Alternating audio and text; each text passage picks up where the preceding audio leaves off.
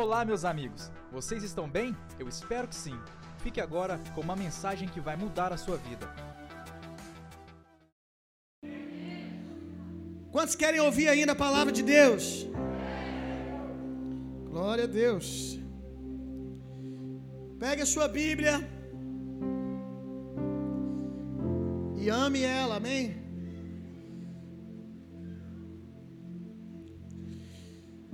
Glória a Deus. Abra a sua Bíblia comigo, lá no livro de Atos dos Apóstolos, capítulo 9.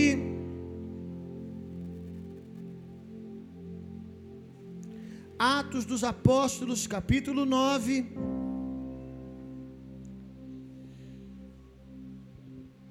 Nós vamos meditar hoje na conversão, talvez a conversão mais incrível narrada na palavra de Deus, que é de um homem chamado Saulo, que a maioria de vocês conhecem, amém?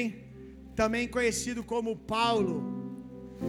O tema da mensagem de hoje é sendo rasgado ao meio. Sendo rasgado ao meio é o tema da mensagem de hoje. Nós vamos falar do poder do Espírito Santo quando ele toca alguém. Quando Jesus toca alguém, algo sobrenatural acontece. E hoje, preparando essa mensagem, eu me lembrei de uma música muito gostosa, uma música do Inário. Quem conhece a música Tocou-me? Levanta a mão. Graças a Deus que eu não estou numa igreja de Nutelas. Tem gente raiz aqui. Quer ver eu ficar bravo? É eu mandar no grupo do louvor uma música do Inário e os caras não saber tocar. Eu fico me sentindo na igreja errada, meu irmão. Porque uns caras que nascem na igreja não sabem cantar a música do Inário tá com defeito de fabricação, meu irmão. As músicas do Inário são tão lindas e essa é uma música muito preciosa. E eu queria que você que conhece cantasse junto com o Ministério de Louvor, ao menos no refrão dessa música. E se você não conhece, você vai aprender e vai cantar junto. Porque essa música, ela fala do poder do Espírito Santo quando ele toca alguém, o que ele faz na vida de alguém. Amém. Enquanto isso, o pastor descansa.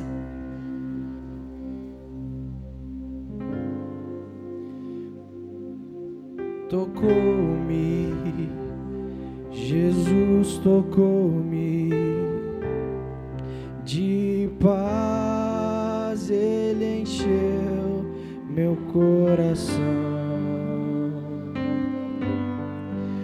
Quando o Senhor Jesus me tocou,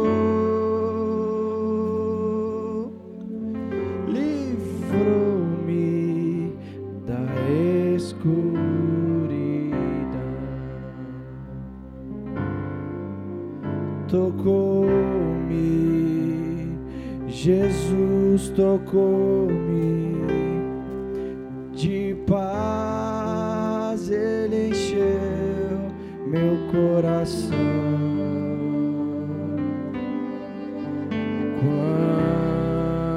Quando o Senhor Jesus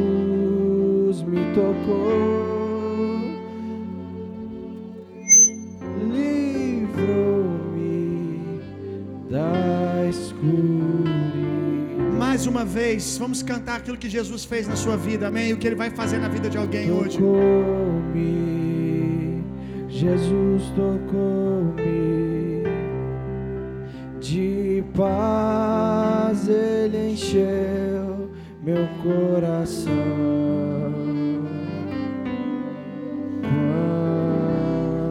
Quando o Senhor Jesus me tocou, livrou-me da escuridão. Quem pode dizer graças a Deus? Uh! Aleluia! Isso, aplauda mesmo o Senhor, meu irmão. Glória a Deus. Atos dos Apóstolos, capítulo 9, verso 1 em diante, vamos lá. E Saulo, respirando ainda ameaças a mortes contra os discípulos do Senhor. Dirigiu-se ao sumo sacerdote, e pediu-lhe cartas para Damasco, para as sinagogas, a fim de que se encontrasse alguns destes chamados do caminho, quer homem, quer mulher, os conduzisse presos a Jerusalém. E indo no caminho, aconteceu que chegando perto de Damasco, subitamente o cercou um resplendor de luz do céu. E caindo em terra, ouviu uma voz que lhe dizia: Saulo, Saulo, por que me persegues? E ele disse: Quem és, Senhor? E disse o Senhor: Eu sou Jesus, a quem tu persegues. Duro é para ti lutar contra os aguilhões. E ele, tremendo e atônito, disse: Senhor, que queres que eu faça? E disse-lhe o Senhor: Levanta-te, entra na cidade, e lá te será dito o que convém fazer. E os homens que iam com ele pararam espantados, ouvindo a voz, mas não vendo ninguém. E Saulo, levantando-se da terra e abrindo os olhos, não via a ninguém. E guiando pela mão, o conduziram a Damasco. E este esteve ali três dias sem ver, e nem comeu e nem bebeu.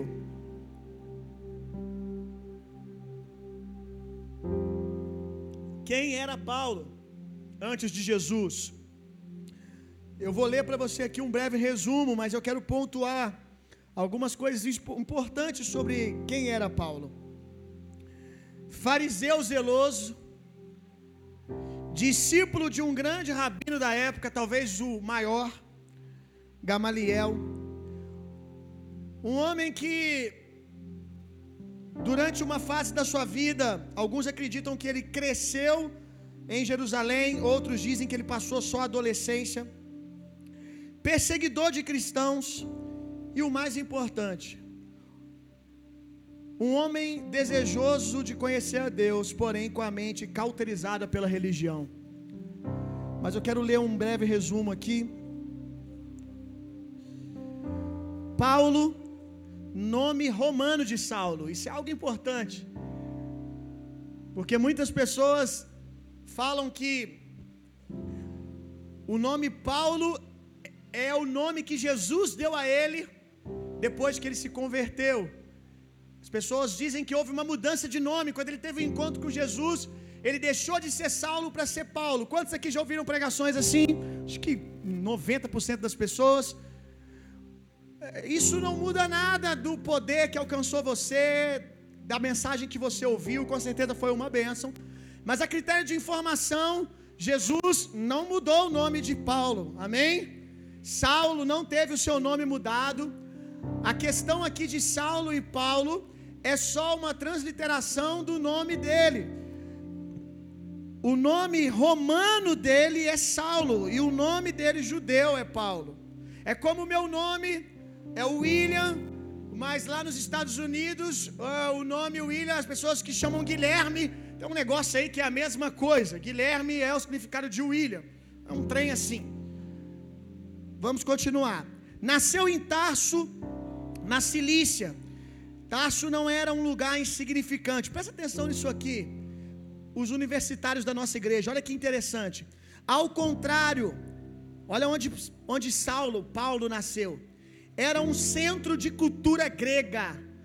Tarso era uma cidade universitária. Quantos sabem que Juiz de Fora também é uma cidade universitária? Olha que legal, gente.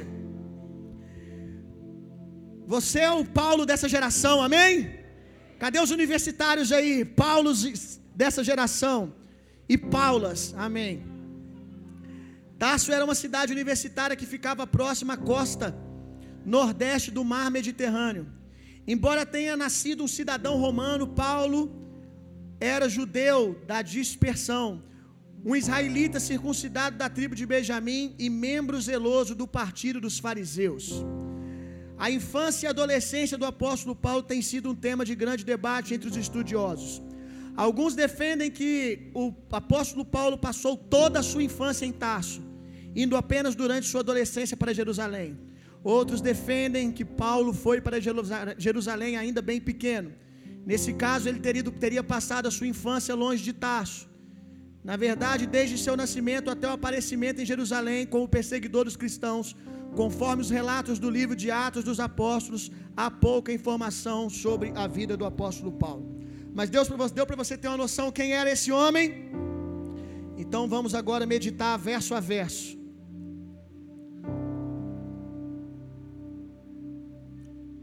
Verso 2.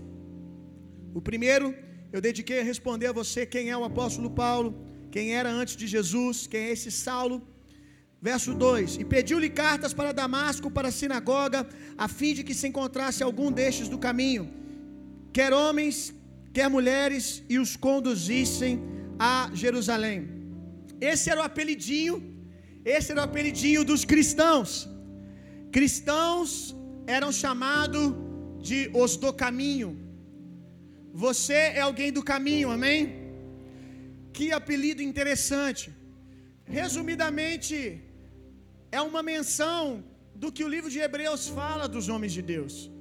A Bíblia diz que os homens ali do livro de Hebreus eram peregrinos nessa terra. O que, que é ser alguém do caminho?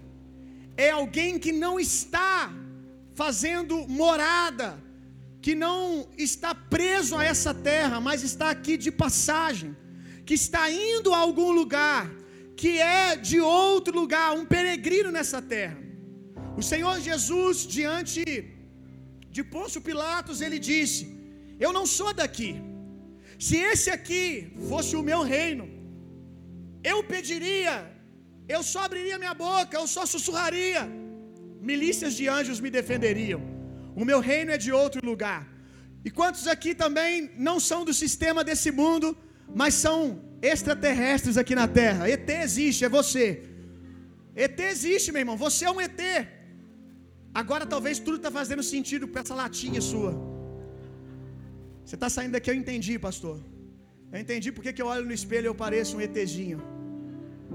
Você é um ET, meu irmão. Você é uma ETzinha, você é um extraterrestre, você não é da terra. Você é de uma cidade espiritual.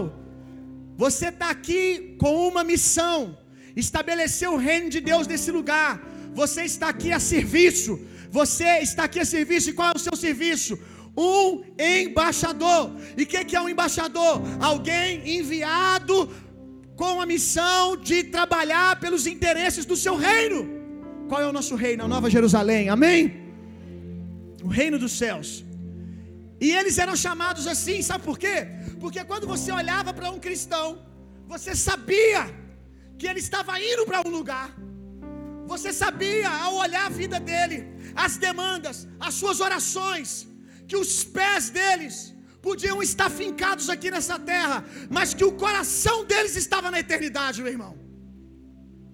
E a minha pergunta é: quando as pessoas olham para você hoje, e eu me fiz essa pergunta hoje em casa, quando as pessoas olham para você hoje, elas veem quem está indo para algum lugar, elas veem que alguém que é peregrino nessa terra, quando as pessoas ouvirem você orar, quando as pessoas ouvirem o seu sussurro de oração no seu quarto, o que elas vão dizer? Quais são as urgências do seu coração? Quais são as demandas que você tem apresentado para Deus? Apenas coisas terrenas? Apenas necessidades físicas? Então quer dizer que você não está no caminho, indo a algum lugar. Você decidiu fazer daqui da terra a sua morada, dessa estrutura o seu lugar. As suas orações, elas revelam muito sobre aonde está o seu coração, meu irmão. Se você, tudo que você pede é para o seu desfrute, o seu, apenas o seu prazer e da sua família, se a bênção para em você, eu quero dizer que você é um homem dessa terra. Homens do céu, se eles oram por coisas, é para que eles possam ter ferramentas para abençoar pessoas. Se eles desejam, se eles desejam, se eles desejam coisas, é para alcançar pessoas. É para que aquilo de alguma maneira trabalhe para que alguém conheça Jesus. É para que de alguma maneira alguém olhe para a vida dele e pergunte: Você não é daqui, Para onde você está indo, eu quero ir também. Um dia Jesus falando sobre a paternidade de Deus que supre as nossas necessidades. Ele disse: Olha, não vos preocupeis com aquilo que deveis vestir, com aquilo que vocês deve, vão comer ou deixar de comer. Por quê? Porque quem se preocupa com essas coisas são os órfãos, são os ímpios que não têm um pai que supre todas as suas necessidades. E eu quero te fazer uma pergunta: a sua oração é de um filho ou de um órfão? A sua oração é de um filho dessa terra ou de um filho da eternidade?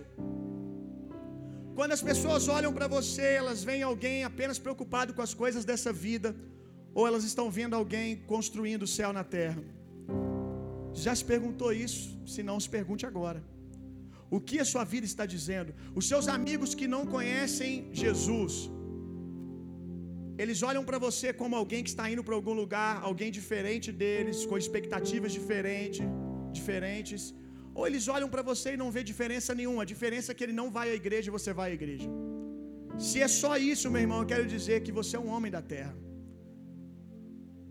E os primeiros cristãos eram chamados de homens do caminho. Homens que estão caminhando, avançando para o reino de Deus. Amém?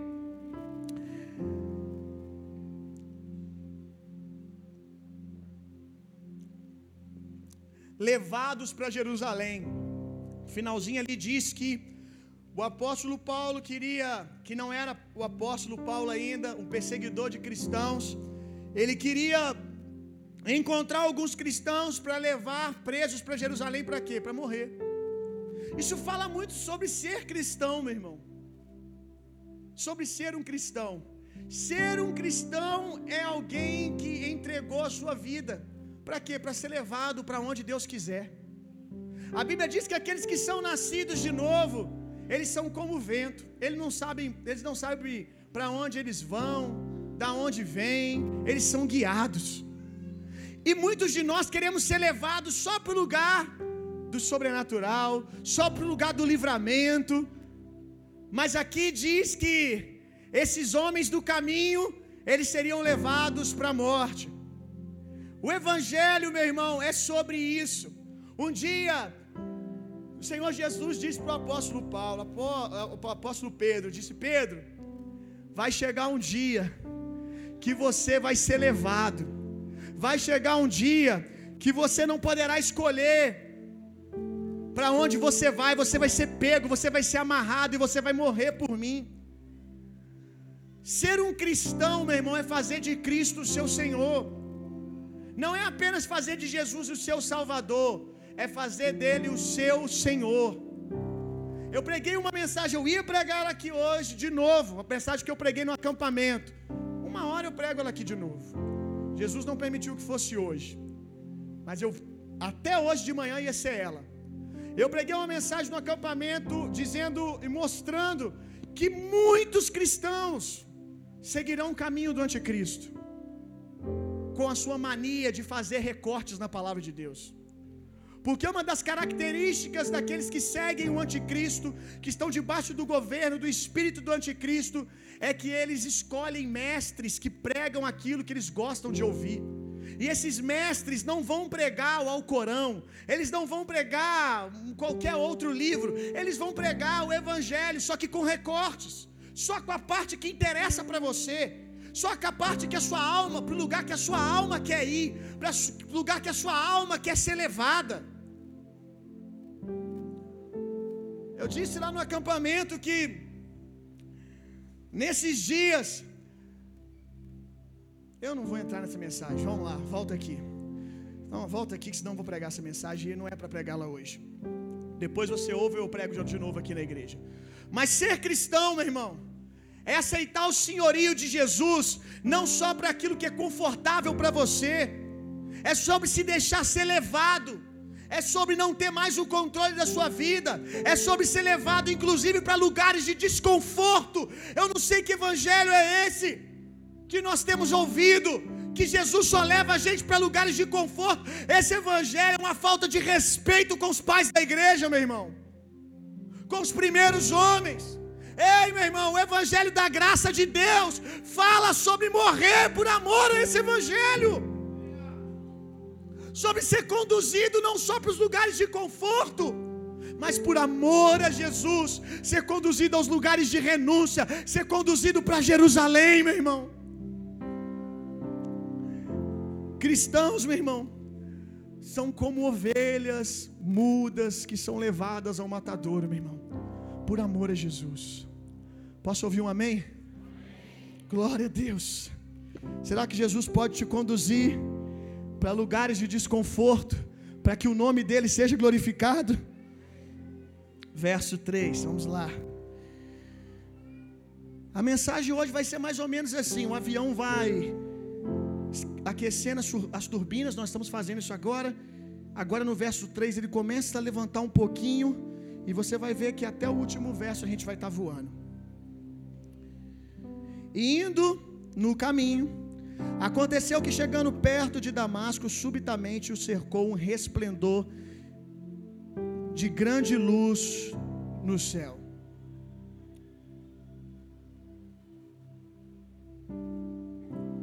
Saulo, naquele dia, saiu para fazer o quê? Diga comigo, caçar cristãos. Ele saiu para ser o caçador, mas ele não sabia que ele era a caça, meu irmão. Ele saiu naquele dia para caçar cristãos, mas não sabia que tinha um caçador mais experiente atrás dele, que era Jesus, meu irmão. E talvez você é daqueles que um dia já disse assim: Eu odeio cristão, e hoje você está aqui, Saulo. Quem sabe um dia você já zombou de cristãos, e eu já fiz isso. Eu me lembro que eu me sentava com os meus amigos ali com 17 anos na porta de uma igrejinha evangélica no meu bairro, e eles eram daqueles bem barulhentos, com pandeiro descoordenado, avivamento puro. E eu ficava sentado em uma casa em frente com os meus amigos, e quando estava rolando o culto, eu ficava zombando. Ficava dizendo que loucura. Vê se eu vou virar crente, olha que coisa. Aí passou o tempo e eu me tornei o pior deles, meu irmão. Só para Jesus, só para Jesus me alinhar quando eu me converti. Eu me converti numa igreja tradicional, na época era bem tradicional. A grande parte do que eu conhe... a grande parte das coisas que eu aprendi do mover do espírito foi com esses irmãozinhos pentecostais. Porque às vezes eu não tinha dinheiro para ir para a igreja e eu com fome de Jesus, aí eu falava, vai ser lá naquela mesmo. Aí eu ia lá e tá tá Jesus, Jesus, cavaleiro do céu, nunca perde a peleja no campo de batalha. Ele venceu a serpente perigosa. Ah, os pentecostal aí! E as nações viram teu grande poder. Toda honra a Jesus o Nazareno. Toda honra, toda honra ao lírio dos vales. Aleluia! Eu sou raiz, meu irmão. Aí eu chegava lá, meu irmão. Na minha igreja não tinha oportunidade nenhuma. Aí eu chegava lá, eles entregavam o pandeiro para mim, meu irmão.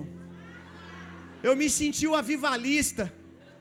Dava cada tapa naquele pandeiro, meu irmão, que a mão chegava para casa vermelha. Então eu que zombava dos cristãos, agora era dos mais barulhentos, meu irmão. Talvez assim como Saulo, você que está aqui hoje, você tem fome de Deus e não sabe disso. Você tem fome de Deus, aí você procura Deus aqui, procura Deus ali, aí você zomba dos cristãos, mas lá no fundo você tem vontade de experimentar o que eles estão experimentando, de experimentar a vida que eles experimentam.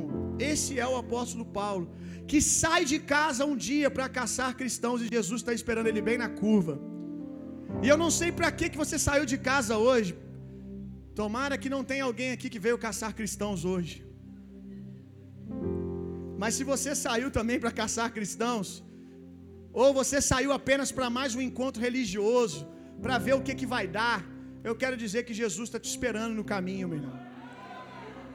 Jesus está te esperando. Tudo essa noite aqui é sobre uma arapuca que Jesus armou para você, para agarrar o seu coração, para transformar a sua vida, meu irmão.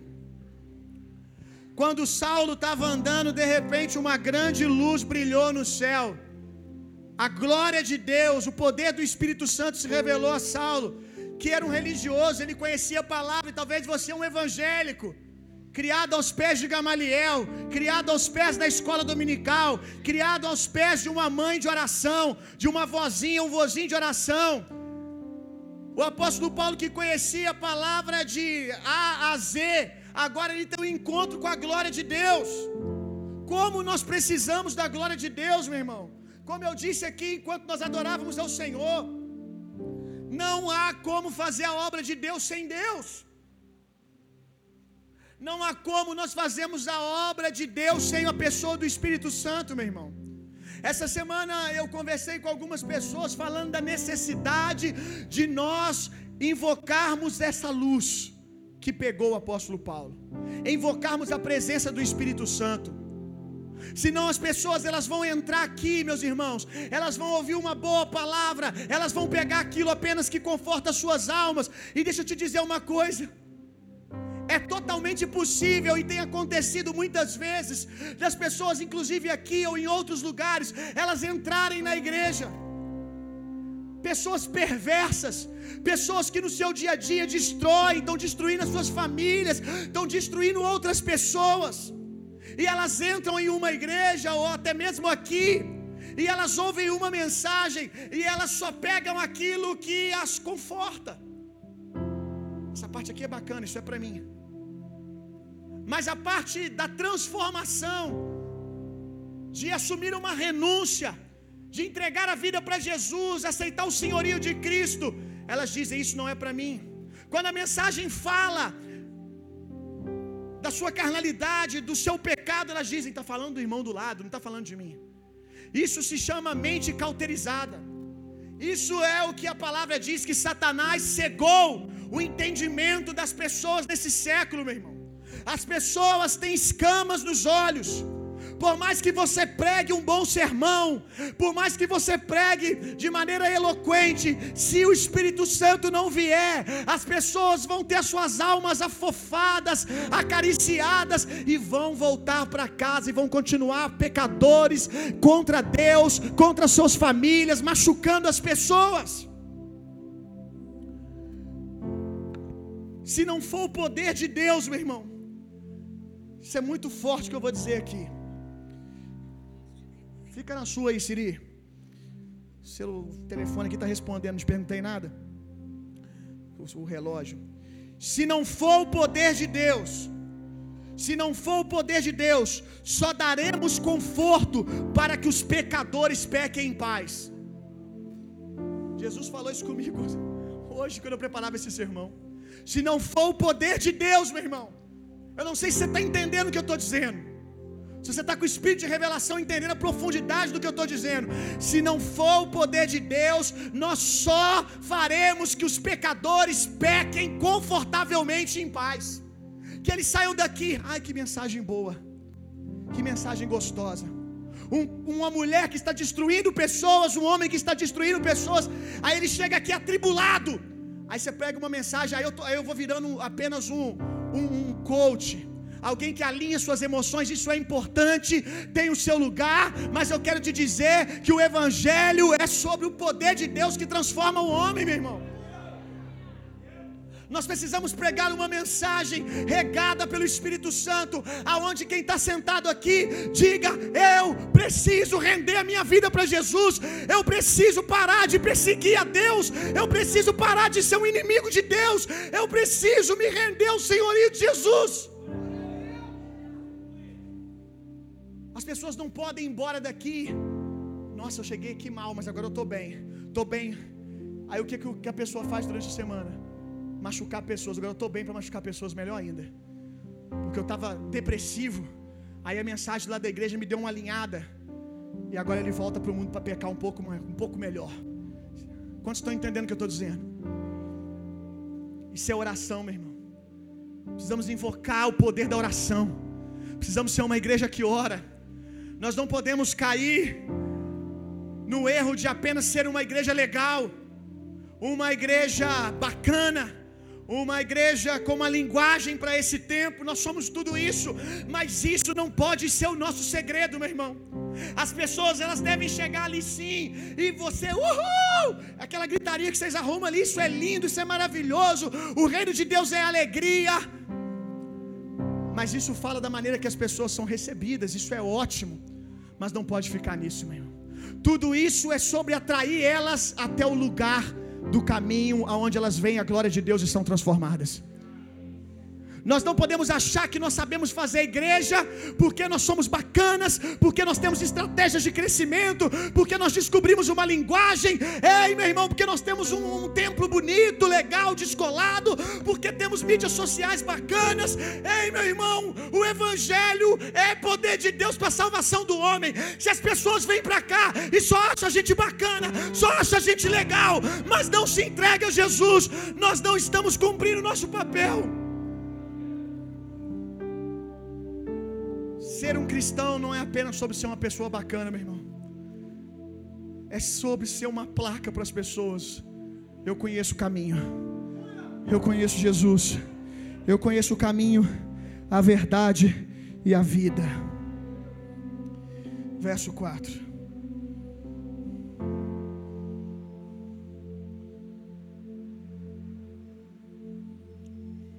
E caindo em terra, ouviu uma voz que lhe dizia: Saulo, Saulo, por que me persegues? Como eu disse, Saulo ele era fariseu e dos mais zelosos. Quem eram os fariseus? Rapidamente você lembra que é os caras que faziam confusão com Jesus. É os caras que tretavam com Jesus. Toda vez que você, ou toda não, 90% das vezes que um fariseu se encontra com Jesus, o pau vai cantar, meu irmão. Hoje, ser fariseu, se chamar alguém de fariseu na igreja é um xingamento. Crente tem os seus xingamentos. E um deles é seu fariseu. Larga a mão de ser fariseu, rapaz. Sua fariseia. Hoje ser fariseu é xingamento. Ser fariseu hoje é algo horrível. Se alguém, não em tom de brincadeira, mas aponta na tua cara de tu é um fariseu, rapaz.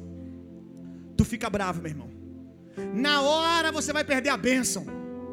Você vai entender que ele está te chamando de quê? Pensa aí. Religioso. Enjoado. Alguém que perdeu o time de Deus. Alguém problemático. O que mais que vem na sua cabeça quando você pensa fariseu? Vai lá, vai lá. O que mais que vem na sua cabeça? Quando você pensa fariseu, se alguém te chamar de fariseu. Mas nem sempre foi assim, meu irmão. Deixa eu dizer uma coisa para você. Há muitos movimentos no Brasil hoje. Movimentos de rua, movimentos de avivamento. Como por exemplo, um movimento lindo lá do nosso irmão João, líder, né, o João, movimento Céu na Terra, movimento Dunamis. São movimentos de Deus, amém? E eu quero dizer uma coisa para você. Só estou usando como exemplo, são movimentos de Deus, eu admiro muito. Só exemplo. Mas eu quero que você entenda que os fariseus que hoje são um xingamento, já foram um movimento de avivamento, meu irmão. Eu quero te estimular a estudar sobre os fariseus. Você vai descobrir que quando o povo de Deus começou a se corromper, começou-se o movimento dos fariseus. Esses caras, meu irmão, eles se levantaram dizendo: Nós não negociamos a lei de Deus. Obrigado, Moisés. Tem que te começar a pagar você por isso, hein, Moisés? Tá na hora, não tá? Todo culto você faz isso, eu vou ter que começar a te pagar já. Obrigado, Moisés. Os fariseus, meu irmão, eles eram um movimento de piedade, de zelo com a palavra de Deus. Quando o povo de Deus começou a se corromper, aí se levantou uns homens e eles disseram: Não, não vamos negociar a palavra de Deus, não. Nós não vamos negociar a história do povo judeu, não. Nós vamos zelar pela história dos profetas. E esses eram os fariseus. O que, que isso quer dizer? Você pode ser filho de um grande avivamento e ainda assim não ser um avivalista. O que eu vejo de gente se gabando. Ah, porque, por exemplo, tá? Eu sou da igreja quadrangular. Porque a Imê, a Imê, a Imê era isso, a Imê ela curava só de respirar. Verdade, grande mulher de Deus. Aí você vai diz, porque eu sou metodista. Porque John Wesley, um dia o coração dele foi aquecido, aleluia. E John Wesley ele foi um grande avivalista e ele rompeu com a estrutura religiosa da Inglaterra, começou um movimento de renovação e aí nasceu o povo metodista. E eu faço parte do povo metodista. E aí? O que isso quer dizer? Nada. O que, que você está construindo agora, meu irmão? Você pode ser filho de um avivamento e ter se tornado inimigo de Deus hoje. Você pode ser filho de um avivamento, sabe do que? Da sua família. Alguém se levantou como mulher de oração e trouxe um grande impacto na sua família, e você hoje se gaba de ser filho de Fulano, filha de uma mulher de oração, neto de um homem de oração. Eu quero perguntar se você sabe o que Deus está fazendo agora, porque fariseus sabem do que Deus fez ontem, mas não sabem do que Deus está fazendo agora, porque eles se tornaram um monumento de movimento a monumento, meu irmão. O que Deus fez nos seus pais, nos seus avós, Ele está fazendo agora, porque o nosso Deus não é um Deus de pau, não é um Deus de pedra. O nosso Deus, Ele não é um monumento. O nosso Deus, Ele fala, o nosso Deus se move e Ele está fazendo algo agora, meu irmão.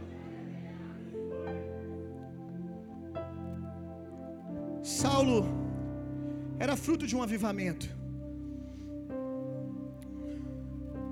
Ele perseguia as pessoas em nome de Deus. E quantos homens, filhos de avivamento, que fazem isso hoje?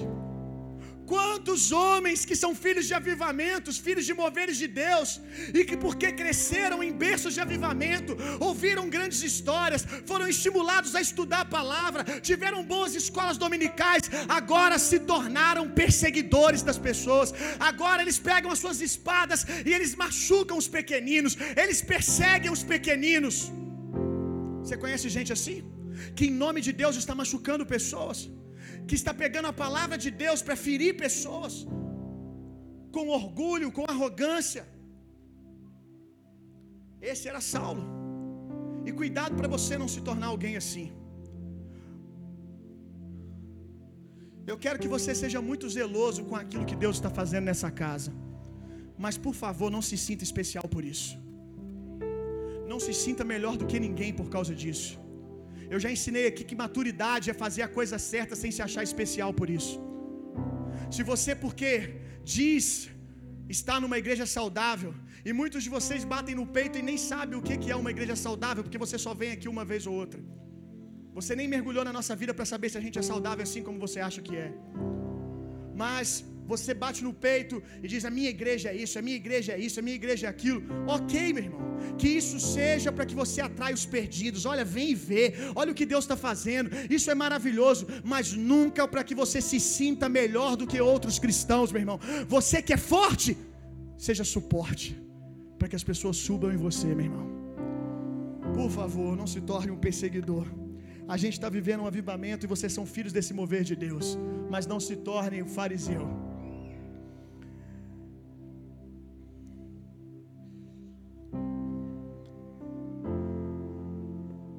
Verso 5. Acho que vou pregar até 11 horas hoje, em comemoração, em comemoração ao segundo culto. Eu já vou começar a treinar agora.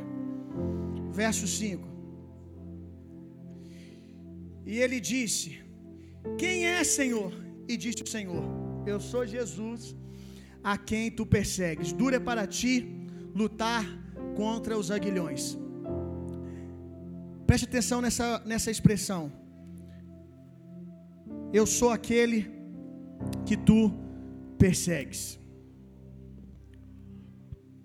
Dois lados dessa fala. Eu sou aquele que tu persegues. Primeiro, Jesus está dizendo: Você acha que você está perseguindo os cristãos, que você é inimigo dos cristãos, mas você está sendo inimigo de mim, Paulo. Paulo, por mais que ele não conhecesse a Deus, ele amava a Deus, ele queria conhecer a Deus.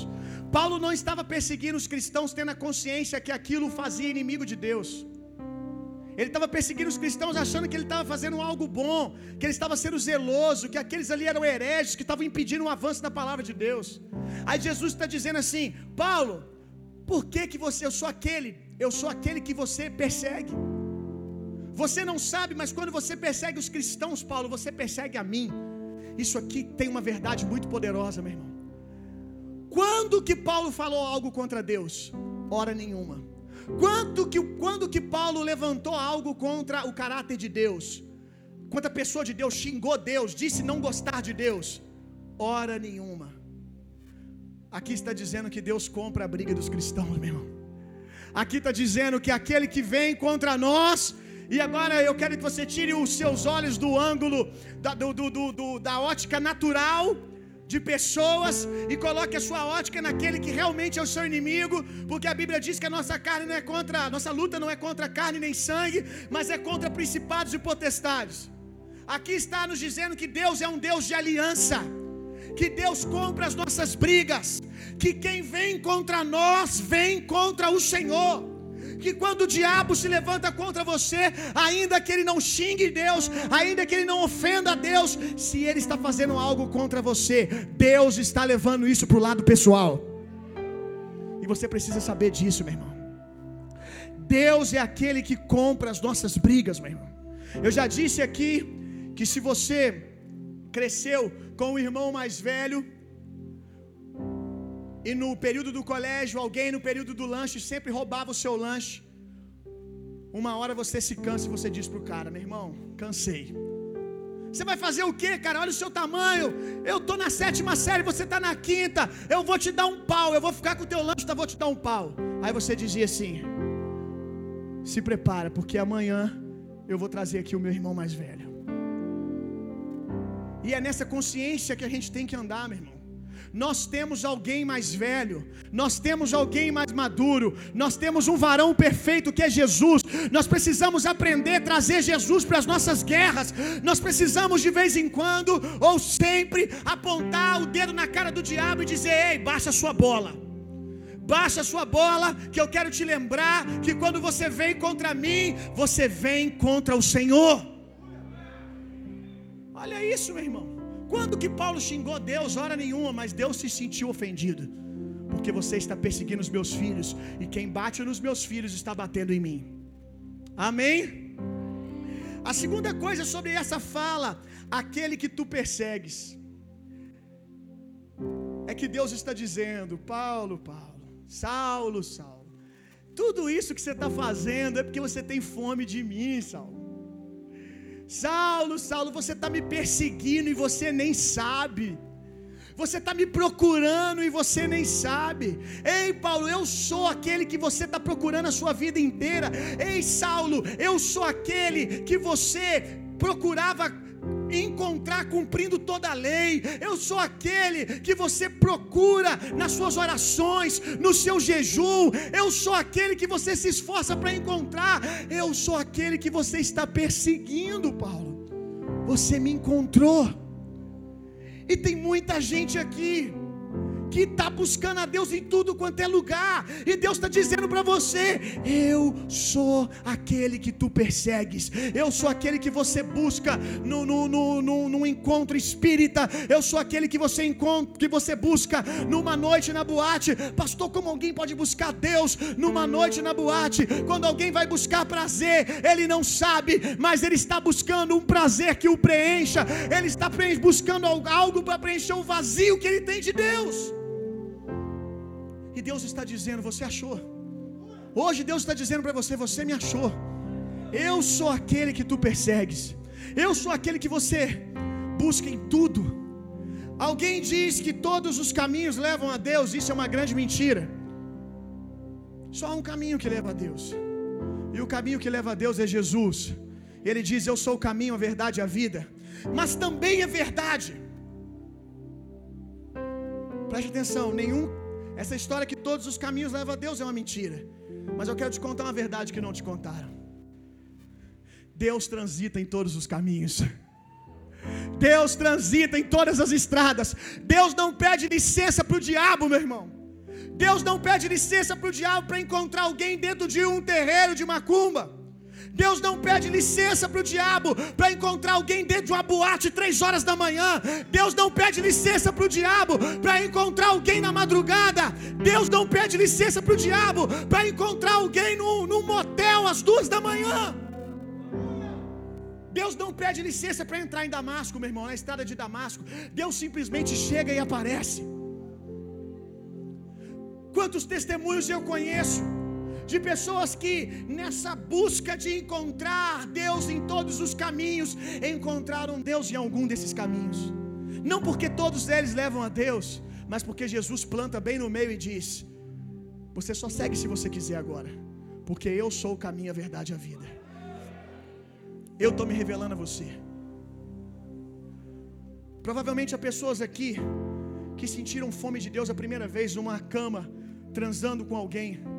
Talvez há pessoas aqui que sentiram fome de Deus a primeira vez numa carreira de cocaína. Pastor, que loucura! Então você precisa mais ser igreja e sentar com as pessoas. Você precisa ver aonde Deus vai para encontrar com as pessoas. Meu irmão, você precisa viver igreja para você descobrir como Jesus, ele anda nos caminhos que você não faz ideia, só para encontrar os seus Paulos. José está aí hoje. José está aí hoje. José encontrou Jesus. Um dia você pergunta: as ondas aonde Jesus entrou? Ele usando maconha, lendo a Bíblia, e o coração dele foi começando a se abrir para a fome de Deus, e hoje ele não usa outra coisa senão raiz de Jessé. Só usa coisa forte agora. Pedra ele só usa pedra angular. Aleluia. Jesus encontrou ele assim. Ei, Jesus não é evangélico, cara. Você não pode prender Jesus no seu padrão. É isso que ele está dizendo para Saulo.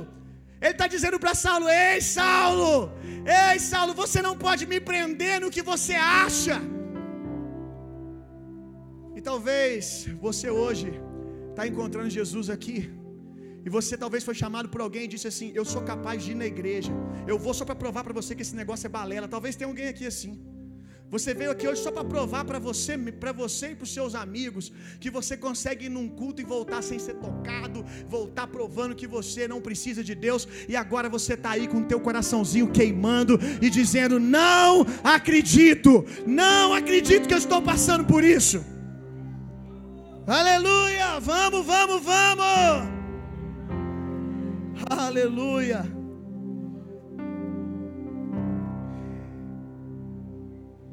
É duro para você, Saulo, lutar contra os aguilhões. Ele está dizendo: Paulo, para de fazer queda de braço comigo, para de fazer força, para de tentar correr de mim. Eu já ensinei aqui que a coisa mais difícil que tem é você escapar de Deus, meu irmão. E tem gente aqui que está se machucando porque está fazendo queda de braço com Deus. Deus está dizendo: se rende, eu tenho o melhor para você. Você, não, não. E o braço está dormente já e o braço está machucado. Você sabe o que você tem que abrir mão, você sabe o relacionamento que você tem que abrir mão, você sabe a direção, a rota que você tem que mudar. Deus já te deu o um mapa, Deus já te deu o um caminho de vida e você continua ali. Não, não, não. Duro é lutar contra Deus, meu irmão. Essa expressão, duro é, duro é, para você, Saulo, lutar contra mim. Revela que por mais que o ápice da conversão de Saulo comece aqui, o boom, Saulo já vinha recebendo porções da graça de Deus. Saulo já vinha sendo cercado por Deus. Porque quando diz, pare de lutar contra mim, revela que já tem tempo que Saulo vem pensando sobre Jesus que Saulo vem matutando sobre esse negócio de evangelho, que Saulo vem questionando a, a, a lei, questionando o que ele vivia. Algumas provas disso. Como nós falamos aqui, provavelmente Saulo, se não cresceu na infância em Jerusalém, pelo menos na adolescência ele estava lá. E mais, como um fariseu, ele tinha que ir ao templo. E quem estava no templo pregando algumas vezes? Eu não sei se você sabe, mas Saulo bate idade com Jesus. Os estudiosos dizem que Paulo tinha de 33 a 38 anos. Ele bate idade com Jesus, que significa que enquanto Jesus estava pregando e Saulo sendo um bom fariseu, várias vezes ele chegou lá e o arruaceiro de Jerusalém estava pregando. Várias vezes ele cruzou olhares com Jesus, meu irmão. Quem sabe bateu o olho, ah, arruaceiro, herege, e foi embora para casa. Quero te dizer mais. A Bíblia diz que quando os apóstolos foram cheios do Espírito Santo, eles não começaram a pregar, a se encontrar como igreja, primariamente separado dos judeus. Se você for estudar o livro de Atos, você vai ver que os cristãos, eles primariamente se reuniam nas sinagogas, junto com os judeus. Depois divisão começou a acontecer, que significa que Saulo foi ali no seu sábado, no seu shabat, depois da conversão dos, da, da, dos apóstolos serem cheios do Espírito Santo, de Jesus ter ressuscitado, e ele chega na sinagoga e está lá Pedro dizendo: Olha, eu não tenho prata nem ouro, mas aquilo que eu tenho eu te dou, levanta e anda. Saulo com certeza ouviu os discípulos pregarem, porque Atos diz que os apóstolos estavam espalhando a fama de Jesus nos quatro cantos de Jerusalém. Então Saulo estava ali tendo que conviver com o Evangelho. E tem gente que veio aqui hoje depois de conviver com a fama de Jesus. Tem gente que veio aqui hoje depois de conviver com a fama de Jesus, está fazendo você questionar se o Evangelho não pode ser real. Outra coisa, a morte de Estevão. Ele estava lá quando Estevão morreu, dizendo: Irmão, isso, isso, como isso não impacta alguém? Estevão sendo apedrejado, com o rosto cheio de glória. Pai, Pai, perdoa, eles não sabem o que eles fazem. Como que você vai dormir em paz depois de ver um negócio desse, sendo alguém que ama a Deus apesar de estar dentro da religião? Como é que você vai para casa? Rapaz, eu vi esse Jesus pregar e eu não dei bola. Eu achei que era mais um arruaceiro, um herege. Depois os discípulos dele falam que ele ressuscitou. E agora eles estão pregando. E eu agora vejo um jovem morrer com o rosto brilhando e perdoando as pessoas. Tem alguma coisa acontecendo. A ruptura dele com Gamaliel. Gamaliel era o seu mestre, era o seu discipulador, meu irmão. Para um fariseu romper, preste atenção nisso aqui, para que um fariseu rompa com seu discipulador, algo tem que estar tá acontecendo, porque eles são muito fiéis aos seus, aos seus rabinos. Onde que Paulo rompeu com Gamaliel? Preste atenção. Qual foi a fala de Gamaliel sobre o povo de Deus? Gamaliel disse assim: Se essa obra for de homens, ela vai acabar. Se essa obra for de Deus, ninguém pode impedir, e quem se levantar contra ela vai estar lutando contra Deus. Então o discipulador dele disse: Deixa os cristãos quietos. Vamos esperar para ver se é de Deus ou não. O que que Paulo fez? O contrário. Ele foi perseguir. Ele deveria ter ficado com a opinião de Gamaliel, porque Gamaliel disse: se você vai contra os cristãos e a obra é de Deus, você está indo contra Deus. Então Saulo ele está num colapso, meu irmão. Ele está numa confusão, a mente dele está sendo descauterizada, a mente dele está recebendo o peso da palavra de Deus. Aleluia! Isso faz com que o dia que a glória de Deus brilhe sobre ele, preste atenção nisso aqui. Quando a glória de Deus brilha, os olhos dele se abrem e ele começa a reconhecer Jesus nisso tudo. Então Jesus estava lá, era Jesus mesmo, era Jesus ali com os discípulos, era Jesus o tempo todo. Eu estou perseguindo Ele e eu o encontrei. E eu oro para que essa noite o Espírito Santo convença você que Jesus está te procurando. Verso 6, a pergunta de Paulo: O que devo fazer?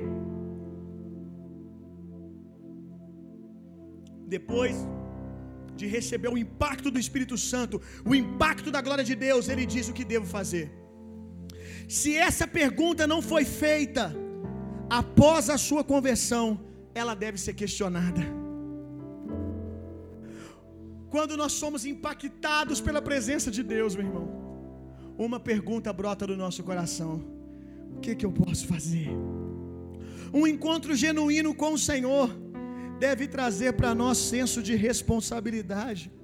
É impossível recebermos a abundância da graça e isso não gerar em nós um senso de gratidão e devoção.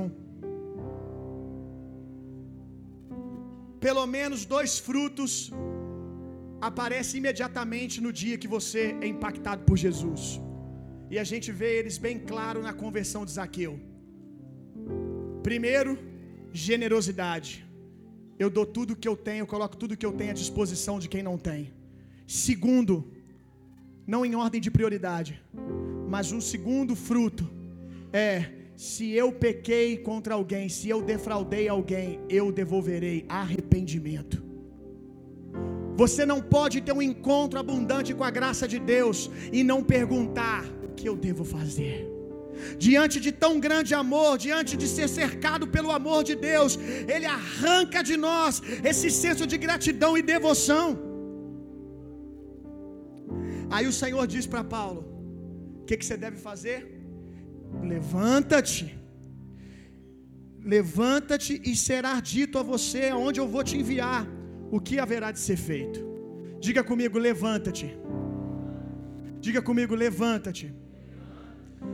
Aqui fica claro para nós que um impacto com a glória de Deus não é sobre cair, mas é sobre levantar.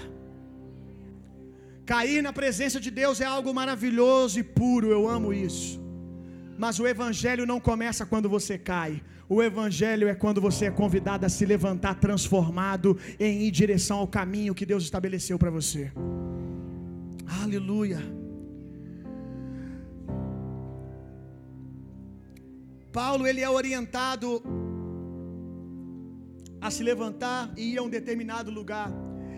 E nós lemos aqui também, deixa eu ver qual verso, só para garantir. No verso 9, no verso 9 diz que Paulo ficou três dias sem comer e sem beber. Isso diz que Paulo está jejuando. Olha que interessante, meu irmão. Pergunta: é a primeira vez que Paulo jejua? Claro que não. Se você estudar, você vai descobrir que os fariseus eles se gabavam de jejuar pelo menos, diga comigo, duas vezes. Duas vezes na semana. Então, jejum para Paulo era mato. Paulo jejuava duas vezes por semana, no mínimo. Mas é engraçado que depois de ter um impacto com a glória de Deus, ele jejua. Isso significa, meu irmão, que nós não podemos abolir aquilo que é espiritual em nome da graça de Deus. Preste atenção nisso aqui. Ele tem um encontro com a graça de Deus e ele jejua. Não há nada de errado em jejuar, meu irmão. O problema é a raiz. O problema é por que você jejua. Outrora, Saulo jejuava pela imposição da lei. Saulo jejuava porque ele tinha que ser é, espiritual, porque ele tinha que parecer santo. Mas agora, com o impacto com o Espírito Santo, ele não jejua para ser, ele jejua porque ele é, ele jejua porque ele tem fome de Deus. Isso é um alerta para a nossa geração, meu irmão. Garotada, preste atenção no que o pastor vai falar com vocês aqui. Olhem para mim. Há um movimento lindo no Brasil, um reavivamento da mensagem da graça de Deus. Que coisa linda, meu irmão, que Deus está fazendo. Os púlpitos estão cheios da mensagem de Jesus e do Evangelho. A graça de Deus tem sido anunciada, tem sido gritado dos quatro cantos, não por obras para que ninguém se glorie, tem sido gritado dos quatro cantos, está consumado, já está tudo pronto, temos que apenas crer naquilo que Jesus fez. Isso é lindo, mas meu irmão, não removamos os marcos colocados pelos nossos pais. A mensagem da graça de Deus não é um convite para jejuarmos menos, para orarmos menos e ofertarmos menos, porque agora essas coisas não nos salvam. Pelo contrário, aqueles que são alcançados pela graça de Deus, aqueles que são encontrados pelo favor de Deus, eles devem ser mais generosos que os da lei, eles devem ser mais zelosos do que os da lei, eles devem amar mais a oração e o jejum do que os da lei.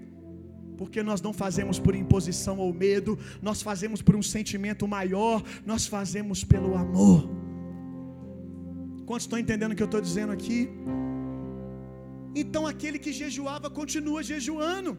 Eu vejo gente que ficou na escravidão dentro da igreja, ouvindo a mensagem da lei, porque você tem que fazer isso e aquilo, você tem que dar isso, dar aquilo para ser amado por Deus. Aí você vem aqui e ouve o que Deus está fazendo nesse lugar, aí você agora não quer orar mais, você não quer jejuar mais, não, não precisa fazer nada, está tudo consumado, isso é verdade, está tudo consumado, meu irmão, mas tem uma coisa que não para, tem uma coisa que não cessa.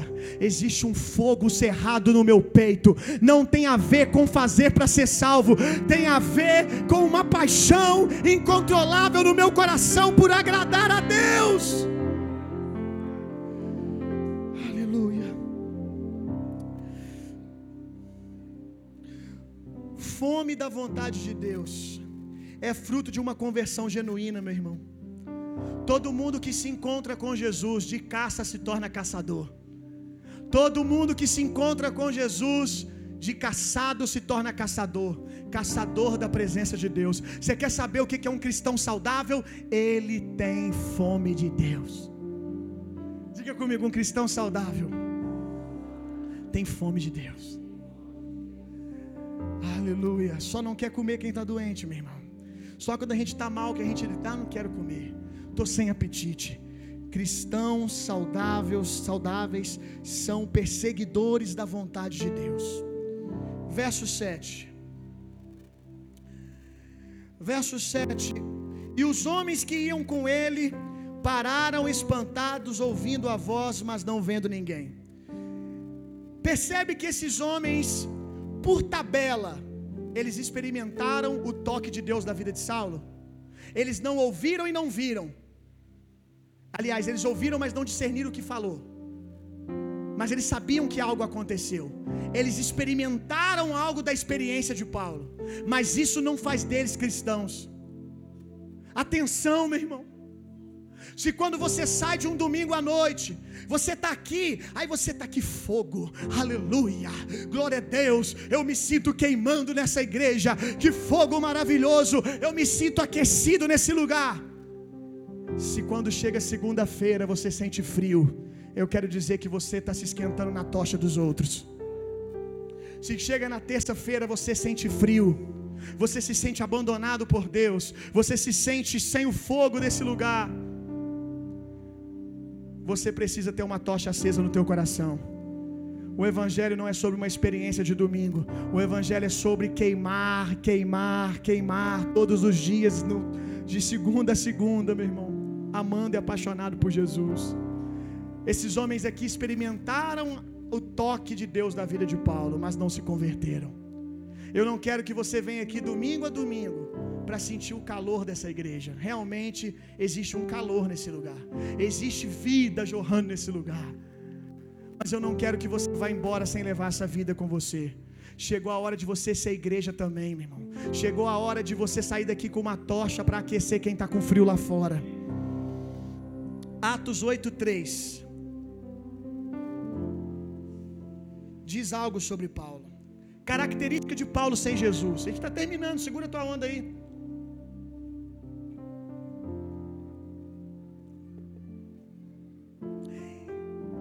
E Saulo assolava a igreja, entrando pelas casas e arrastando os homens e mulheres, o encerrava na prisão.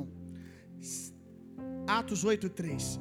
A palavra aqui para arrastando os irmãos sobre a, essa fúria de, de Saulo. A palavra aqui no original, a expressão, o verbo aqui é limai nomai. Sabe o que significa? Sabe o que significa limai nomai? Só é usado duas vezes na Bíblia, aqui em Salmos.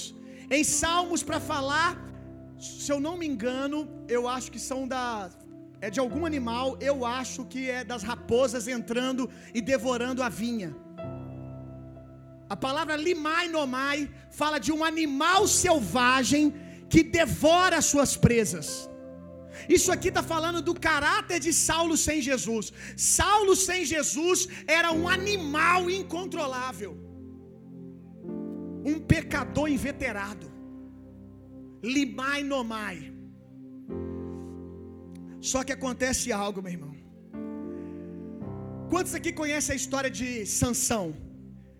O homem mais forte do mundo, mais forte que o Capitão América, mais forte que o Hulk. Sansão cheio do Espírito Santo, as crianças já viram na escola dominical. Ele pega um leão e ele faz o que com o leão? Rasga no meio. O que que é um leão? Leão é um animal selvagem. Diga comigo, selvagem. Leão é um lim, limainomai. Leão é um animal selvagem, limainomai. É um animal incontrolável. E Sansão, cheio do Espírito Santo, ele pega um leão e rasga ele no meio. Quando você rasga um leão no meio, ele tem alguma chance de vida? Ele tem alguma chance de sobreviver? Não, né? Então eu quero te dizer que quando o Espírito Santo encontra com Saulo ali no caminho de Damasco, o Espírito Santo está fazendo exatamente aquilo que fez naquele dia, quando Sansão rasgou um leão no meio. Só que agora o Espírito Santo está pegando um homem, está rasgando ele de cima embaixo. Deus está pegando um lim, lim, ih, limai no amai, um animal selvagem, e rasgando no meio, meu irmão. A obra do Espírito Santo é violenta, meu irmão. A obra do Espírito Santo não é sobre vir e, e dar um tapinha no seu velho homem, e dar um chega para lá no seu velho homem. É sobre rasgar ele ao meio. A experiência do novo nascimento não é apenas nascer de novo, é rasgar o velho no meio, é matar sem chance de recuperação, é matar e deixar lá espedaçado no chão. Foi isso aqui que aconteceu com Saulo, meu irmão. Saulo, um homem que é chamado de animal selvagem. Preste atenção nisso aqui. Depois de ser cheio do Espírito Santo, depois de ser cheio do Espírito Santo, o cão raivoso se torna um homem quebrado e humilhado. Aquele que era lim, lim, isso aí. Isso aí, pegou. Agora, vem cá você, garotão, só para dar um exemplo, você, vem cá. Um homem grosseiro, eu sou Paulo. Ele aqui é os soldados que estavam com Paulo. Vem você também, porque você não pode. É seu amigo? Você não pode deixar o cara sozinho aqui, cara. Amigo passa vergonha junto. Primeira vez que vocês vêm na igreja? Complicado isso, né? Complicado, né? Primeira vez e já sorteado assim, né? É difícil, viu? Espero que Jesus te ajude a voltar depois disso. Aleluia. Aqui tá os dois soldados. Saulo era um animal selvagem, um cara grosso, um cara arrogante, um cara prepotente. Quando ele tem um encontro com o Espírito Santo, meu irmão, ele se torna um homem quebrado. Sabe por quê? Porque um homem que entrava nos lugares e arrastava as pessoas, agora está cego e sendo guiado pelos seus soldados. Agora está aqui, ó. Eu dependo de alguém. Me leva para tal caminho, não estou enxergando nada. Ele depende que alguém. De... Gente, vocês não me deixam passar perto aqui, não, hein? Ele depende que alguém diga para ele: Olha, você vai se machucar. Um cara que era independente, que era cheio da verdade, agora precisa. Você tem noção o que, é isso, meu irmão? Um homem cheio de orgulho, dizer para os seus homens: Segura minha mão, me leva até o meu propósito. Um homem desesperado, cheio de ira, raiva, ódio, agora está aqui quebrantado, pedindo ajuda, meu irmão. É isso que o Evangelho faz com alguém, meu irmão. É isso que o Evangelho, palmas para os nossos amigos aqui. Obrigado. É isso que o Evangelho faz com você. De um homem que dizia: Ninguém me toca. Ninguém não precisa de ajuda de ninguém. É rasgado ao meio e agora está quebrado, precisando de ajuda. E esse mesmo homem selvagem, agora tocado pelo Espírito Santo, ele diz: Eu não posso me gloriar em outra coisa senão no Evangelho de Cristo. Eu sou o menor de todos os homens. Você está reconhecendo o que Jesus está fazendo na sua vida? Porque senão você precisa ter um encontro com o Espírito Santo hoje. Eu quero concluir, meu irmão. O poder de uma conversão.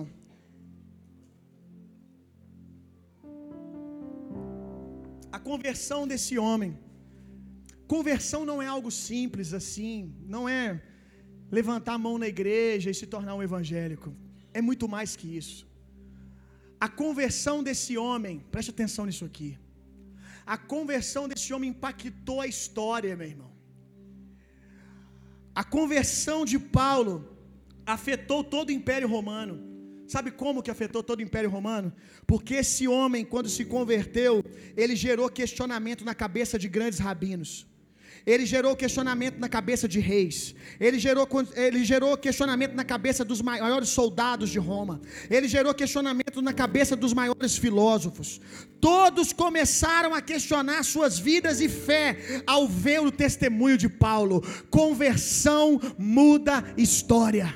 Alguém nesse lugar aqui sendo cheio do Espírito Santo, se convertendo, pode mudar a história do seu bairro, da sua família e de juiz de fora e do mundo. Você que ainda acha que novo nascimento é meramente religião, eu quero te dizer que nada é mais poderoso do que um novo nascimento. Nada é mais poderoso que um homem ser rasgado ao meio na sua natureza de pecado e nascer em Jesus Cristo. Atos 9:17. Quando Saulo se encontra, na verdade, quando o Senhor fala com Ananias, olha isso aqui. Na verdade é isso mesmo, Ananias se encontrando com Saulo. E Ananias foi e encontrou a casa aonde Saulo estava. E impondo-lhe as mãos, disse: Diga comigo, irmão. Diga, irmão. Eu chorei hoje em casa, lendo essa parte. Olha isso aqui. Ananias já era convertido. Então quem que era Ananias? Ananias era o alvo de Saulo. Era o tipo de gente que Saulo matava. E de repente Ananias, orientado por Deus, vai até a casa onde Deus mandou Saulo ficar. Chega lá, impõe as mãos sobre Saulo e diz: Irmão, sabe por que, eu chorei, meu irmão? Porque eu imaginei o que, que é Ananias chamar o seu perseguidor de irmão. Sabe qual fruto que Saulo tinha dado? Evidente? Nenhum. Nenhum. Saulo não tinha ganhado nem ninguém para Jesus ainda. Saulo não tinha feito nada, Saulo estava deitado numa cama cego. Ananias chega, bota a mão sobre ele e diz: Irmão, o Evangelho é sobre fazer inimigos amigos. O Evangelho é sobre fazer inimigos de Deus irmãos, meu irmão. Isso é a graça de Deus, olha que coisa linda. Irmão, Saulo, o Senhor Jesus que te apareceu no caminho por onde vinhas me enviou, para que tornes a ver e seja cheio do Espírito Santo. Quem quer saber o que, que significa Ananias? Para a gente fechar agora. Ananias significa, olha isso aqui. Deus é gracioso. Sabe quem visitou Saulo naquela casa? A graça de Deus. Ananias é Deus é gracioso. E a graça de Deus quer fazer duas coisas com você hoje, meu irmão. Transformar você em um novo homem e te encher do Espírito Santo. Se coloque de pé no seu lugar. Eu quero fazer uma pergunta.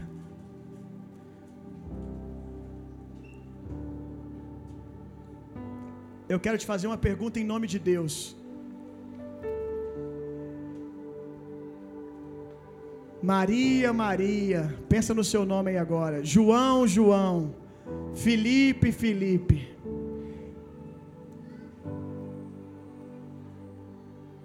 Eu sou aquele, não é uma pergunta, na verdade é uma afirmação.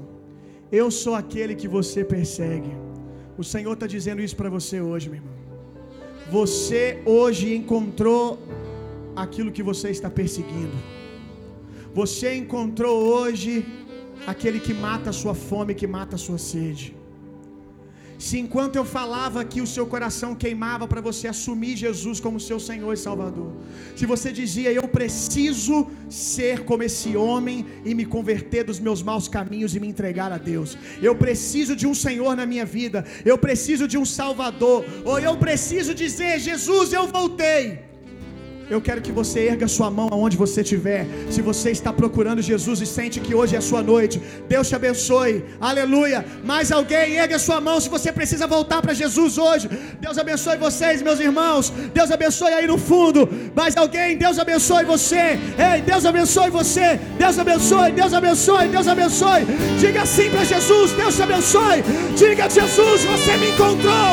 Eu entendi, Jesus. Eu entendi que você pregou para mim hoje. Jesus, eu entendi que é você na metade do meu caminho.